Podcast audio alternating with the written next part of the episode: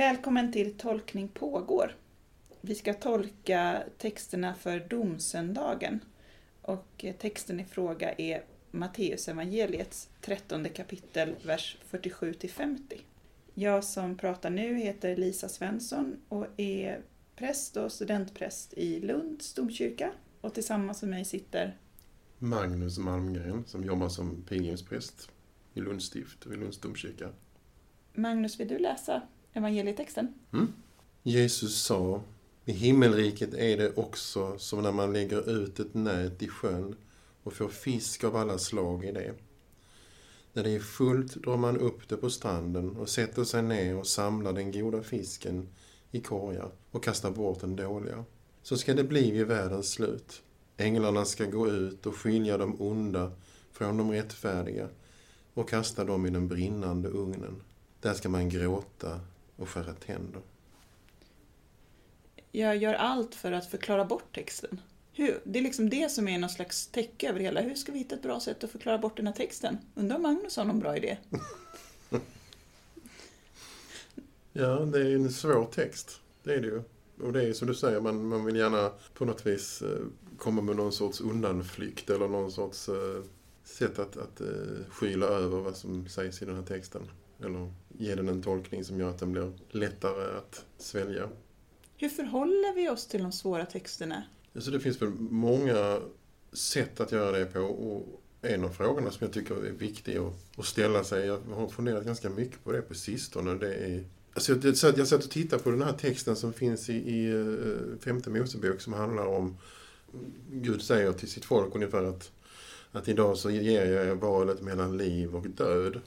Mellan gott och ont, mellan liv och död, mellan glädje och sorg. Liksom. Och, och om ni väljer fel så leder det till förintelse. Uh, och, och då, då är det en sån här text man tänker att ja, men han menar nog inte det. det är liksom, han bara säger det. Egentligen är ju Gud kärleksfull och god.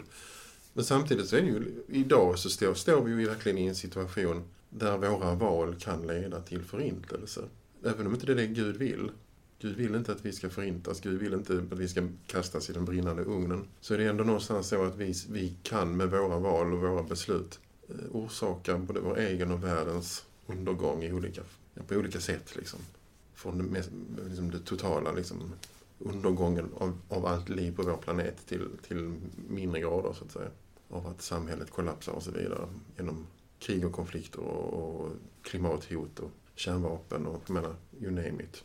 Då blir det mer av en profetia än ett hot. För, alltså Gud förutsäger, det är ungefär som om jag säger till mina barn så här, det här, om ni inte gör det här så kommer det här hända. Och så kan de vara så här, är det här ett hot? Mm. Nej, jag vill bara att ni ska vara informerade mm. om att om ni inte är klara klockan 12 så kommer vi inte åka iväg. Det är inget hot, det är information. Lite så.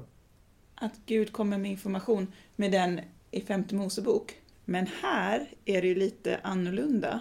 För det finns ju ingen... Ja, det kan ju också vara en slags information för det är ju faktiskt så att klimatförändringarna kommer göra att vissa kommer kastas in i en brännande ugn och vissa kommer klara sig. Förmodligen vi som bor här uppe i kalla Norden. Vi är liksom de som har dragit vinstlotten i klimatlotteriet. Mm. Men det är ju inte på grund av meriter vi gör det. Nej, och det är kanske naivt att tro att vi går så säkra som vi tror bara för att vi just idag har, har fördelarna. Det, det vet man ju inte om det kan ändras. Det är väldigt lätt att tro att man sitter på, på liksom vinstlotten, liksom, men det kanske inte alls är så egentligen. Det är svårt, det är svårt att, att förhålla sig till texterna, så kan man väl säga. Ja. Men jag tänker att, att det här med att se konsekvenserna av hur vi lever och att, att det vi gör nu får liksom har betydelse.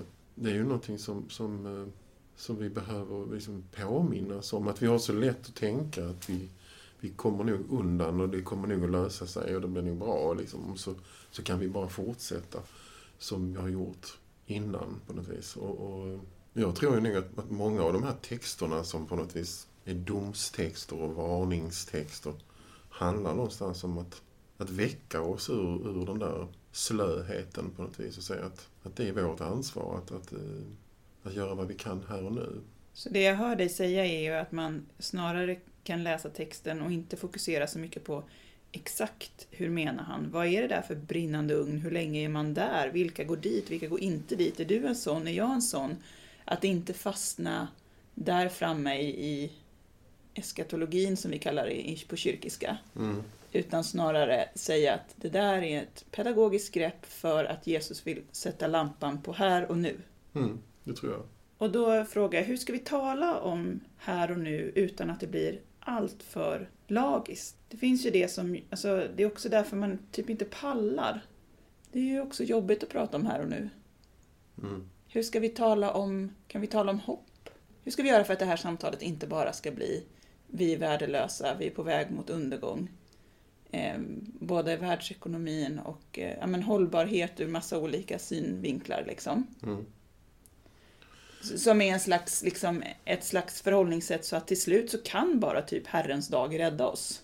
Idag så hade jag liksom lite den här tanken när jag gick hemifrån. För jag funderar på just på de här frågorna då av någon anledning. Och, och så, just det här att, att man många gånger säger så här om att det är så många barn som lider av klimatångest. Vi, vi, vi måste undvika att, att liksom måla upp den här bilden av att allting håller på att gå åt skogen. Ungefär så. Och att, att det är någonting lite, lite patronizing, lite, lite nedsättande i det sättet att förhålla sig. För, de, för barnen har ju rätt. Vi, det, är ju, det, är ju, det finns ju all anledning att ha ångest. Det finns all anledning att, att, att, att, att ha panik över hur världen ser ut. Frågan är ju bara vad vi väljer att göra med den paniken och den ångesten och hur vi hjälper barnen. Alltså vi kan ju inte säga till barnen att ni ska inte oroa er och ni är för små för att förstå. Utan vi måste ta den ångesten på allvar och se den som, för vad den är. Och sen kan vi kanske börja jobba med det. Men jag tror liksom att någonstans måste man gå in i det svarta, in i, i verkligheten som den ser ut. Och inte backa ifrån det. För att kunna liksom ta ansvar för den och för att kunna känna att, att det finns någon som bär i det svåra. Jag tror att det är liksom i själva utsattheten som vi kan uppleva, som vi också kan uppleva Guds kärlek, Guds närvaro. Men om vi bara sätter på skygglappar och försöker gå runt det, då tror jag också att vi går runt Guds kärlek och Guds närvaro många gånger. Att vi ser inte att Gud finns där. Utan vi försöker söka tryggheten i oss själva på något sätt. Okej, men hur kan vi få syn då på Guds, om vi, om vi går in i det här svarta. Mm. Vi går in i, vi är på väg liksom att gå över, det är väl fyra graders målet man pratar om, säger jag rätt nu? Mm, två grader. Två graders, mm. ursäkta. Mm. Vi, går, vi går in i det svarta nu då. Hur, hur kan vi upptäcka Gud där? Mm. Frågar jag dig. Du får fråga samma sak tillbaka till mig om du tycker det är en jobbig fråga. Ja, det, är, Det är det som är det lyxiga. Det är en jättejobbig fråga. För det vi står inför en situation som är, är väldigt unik. Ju. Och där man ibland kan tänka att, att Bibelns svar inte räcker till. Så det är jätte, jättejobbigt. Upplevelsen av att, att, att någonting kommer mig till mötes och, och, och bär mig där min egen vid gränsen för min egen förmåga, liksom, där, där jag står helt maktlös. Det tror jag att många människor har upplevt. Att jag kan inte mer. Jag vet inte vad jag ska göra. Jag är, jag är hjälplös, jag är förlorad.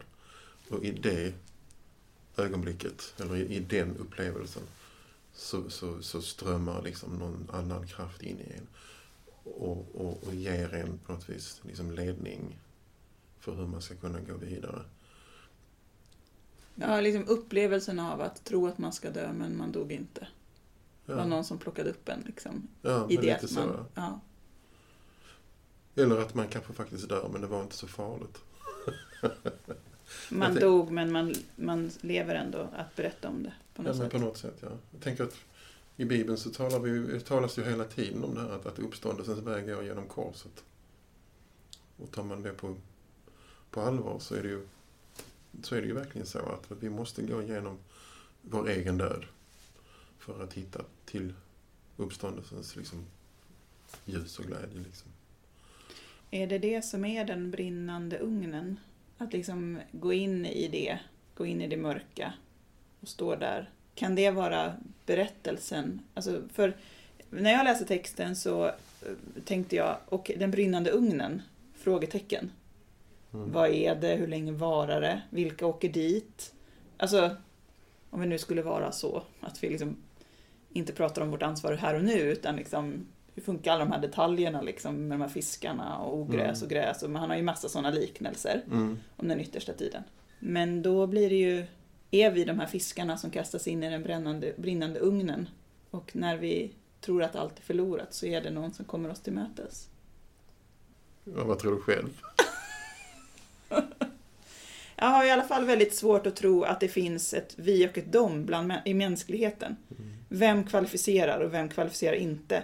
Och går inte hela kristendomen ut på att det är liksom, vi kan inte prestera oss till någonting, det är ju bara nåd. Mm. Eh, Så vem kan prestera sig till att få vara liksom den goda fisken som kommer i korgen? Det finns ju, vi kan ju inte prestera oss till någonting, vi är ju helt borttappade var och en av oss.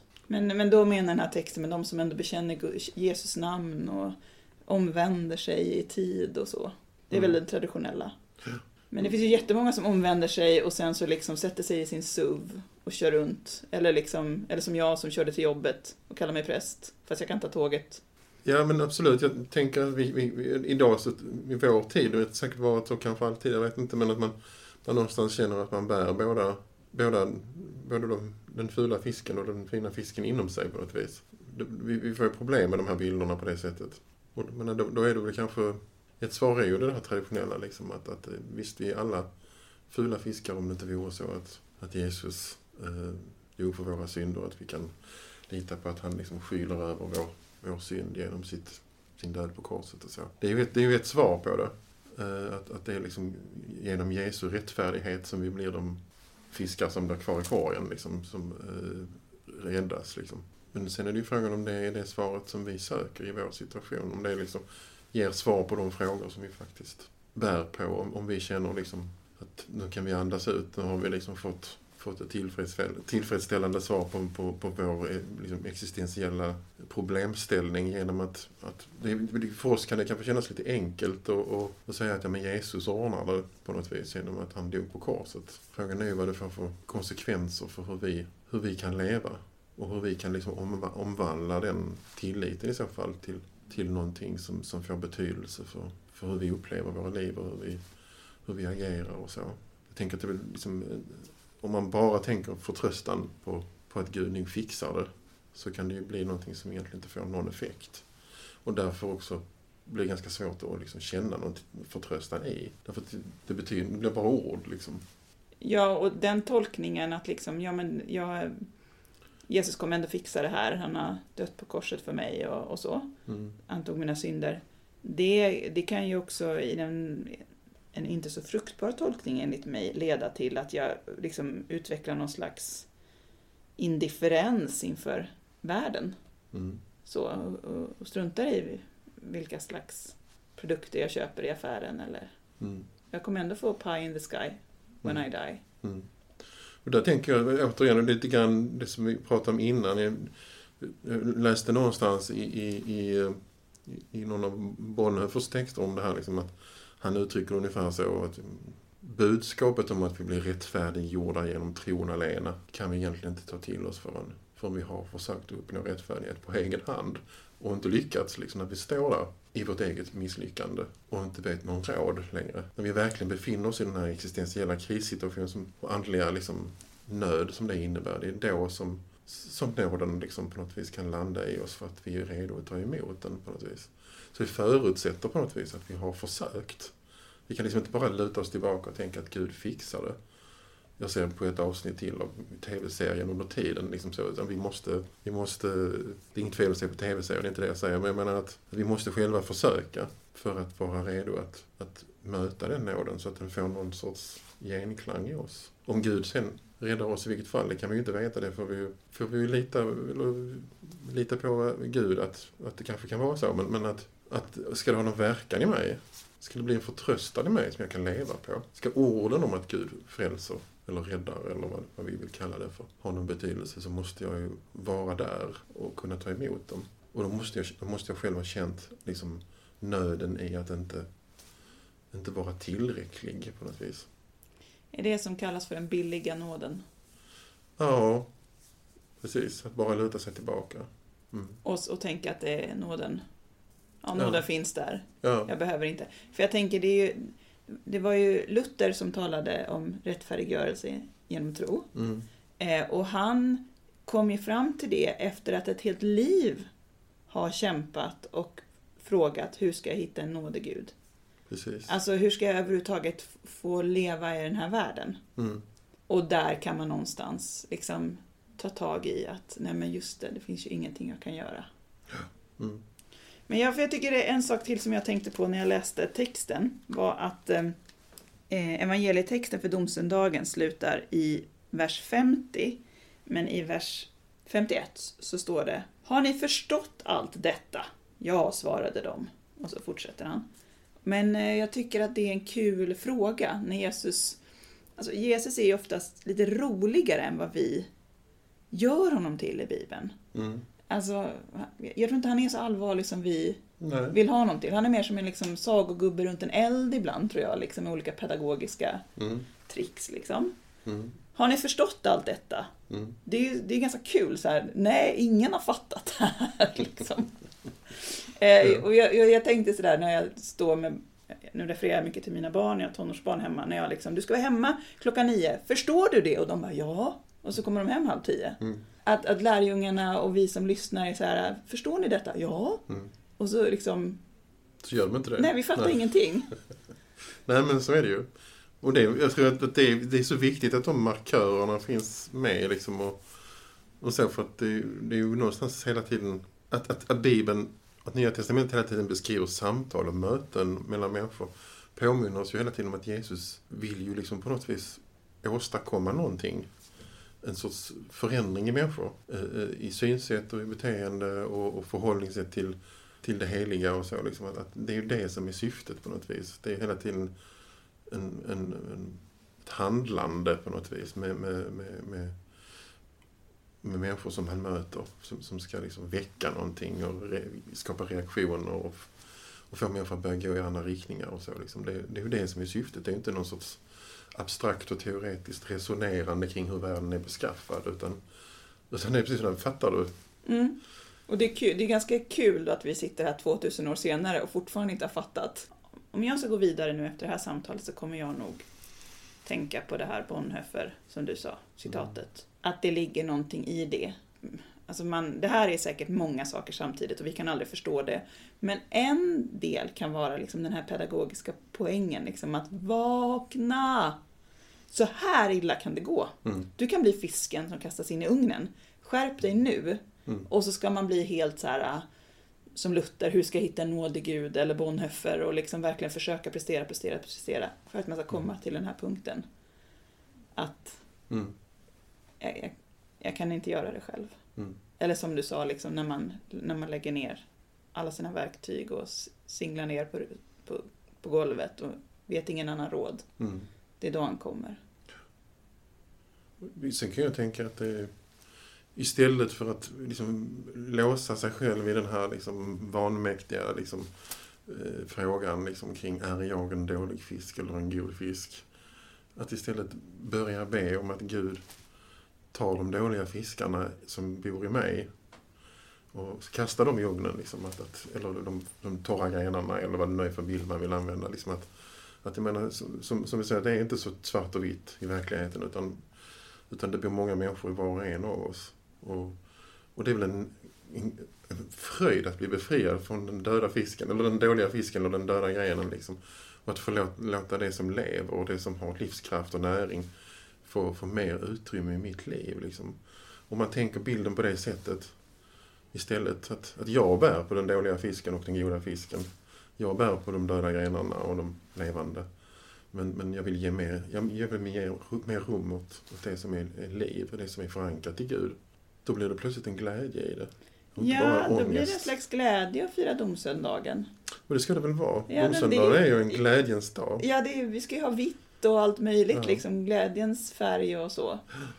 Jag tänker Jesus andra namn är ju befriaren. Kommer in och befriar oss från de döda fiskarna. Och det är det vi kan fira. Precis. Ja, men tack! Tack själv.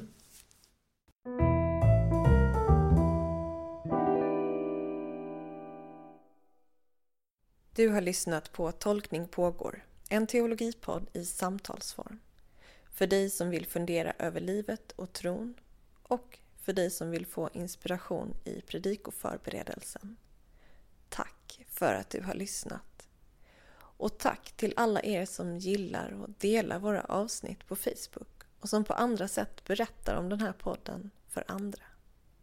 Om du vill lyssna på fler avsnitt så finns vi där poddar finns och på vår hemsida som du hittar om du googlar Tolkning pågår. Och om du har tankar om podden så hör gärna av dig till oss på vår Facebook-sida. På återhörande.